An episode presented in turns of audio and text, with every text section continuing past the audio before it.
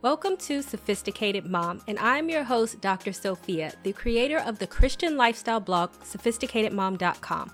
I will break down faith based advice and make it applicable and relatable to help you on your journey on this thing we call life. You'll learn everything you need to know on how to become the master of your own destiny. In this post, I'm going to tell you the secret to finding your Boaz. Ruth is a reminder that there are good guys out there, and all you have to do is your thing. Go about your life. And like Ruth, God will bring your Boaz to you, and God will send you a clear message on who your Boaz is. You just have to be able to look at the signs in order to find your Boaz, instead of trying to make every fake and counterfeit Boaz into the one. Just like a good weave, you need to be able to tell good quality from bad quality. I bet if someone tried to pass synthetic hair off as human hair and sell it to you for 10 times the price, most of you women would recognize the real from the fake. But when it comes to a man, some women just have trouble spotting the fake despite all of the obvious signs. But I'm here to help. I will explain some of the characteristics of Boaz, a good man, versus the counterfeit, a man who pretends to be a good man but just isn't, and thus unlocking the key to finding your Boaz. Also, check out my video below on the traits that Boaz had that you too should be looking for in a man. And don't forget to subscribe to my YouTube channel. Sign 1.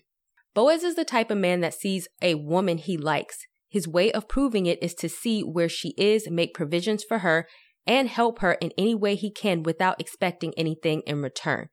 The counterfeit does nothing for you. In fact, you are lucky if you can even get him to take you out on a date. The only thing the counterfeit wants to do is to have sex with you or get you drunk and have sex with you.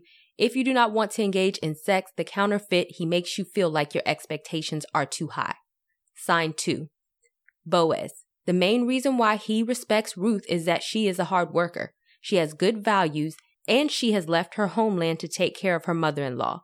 She has found God and is willing to live a God centered life. And because of how she is, God brought her a man that matched her values. Counterfeit. The counterfeit does like a woman who works. In fact, he wants a woman to take care of him with her hard earned money. If he sees the woman wants to believe in God, he too will fake the funk and pretend that he believes in God. But as soon as the woman tries to live in a godly way, such as no sex before marriage or having morals, the counterfeit tries to convince her that her morals are outdated and tries to get her to bend on what she believes. Sign 3. Boaz. He wants his woman to be respected. When Ruth came to the threshing floor, he made her leave before the sun rose so that no one would think that she had done anything inappropriate. Counterfeit. Wants you to come over late into the night, he has sex with you, and kicks you out when he's done. He prefers that you do not spend the night, and if you do, then he is sure to wake you up early in the morning and he will tell you to leave. Sign 4. Boaz. He is a man of his word. Once he told Ruth he was going to do something, he did not rest until it was done. This included the fact that he was going to marry her. Counterfeit. He is a liar. He lies about any and everything, just because he can. Sign 5. Boaz a well respected man among everyone, a hard worker, and is responsible with all that he owns. The counterfeit. He has no job, no car, and prefers to sit in his woman's house all day using up everything she has worked hard for. I am sure that many of us have been blinded that we stepped into the counterfeit trap. But no matter how hard you try, you simply cannot make a counterfeit into a Boaz. Women can sometimes get so caught up in finding a man that instead of waiting for a Boaz, they settle for a counterfeit.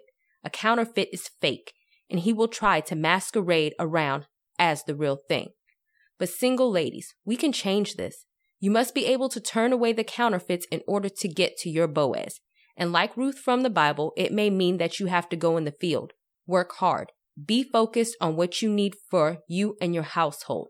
This may mean that your focus has been taken off of finding a man so that next time that you are asking God, where is my Boaz?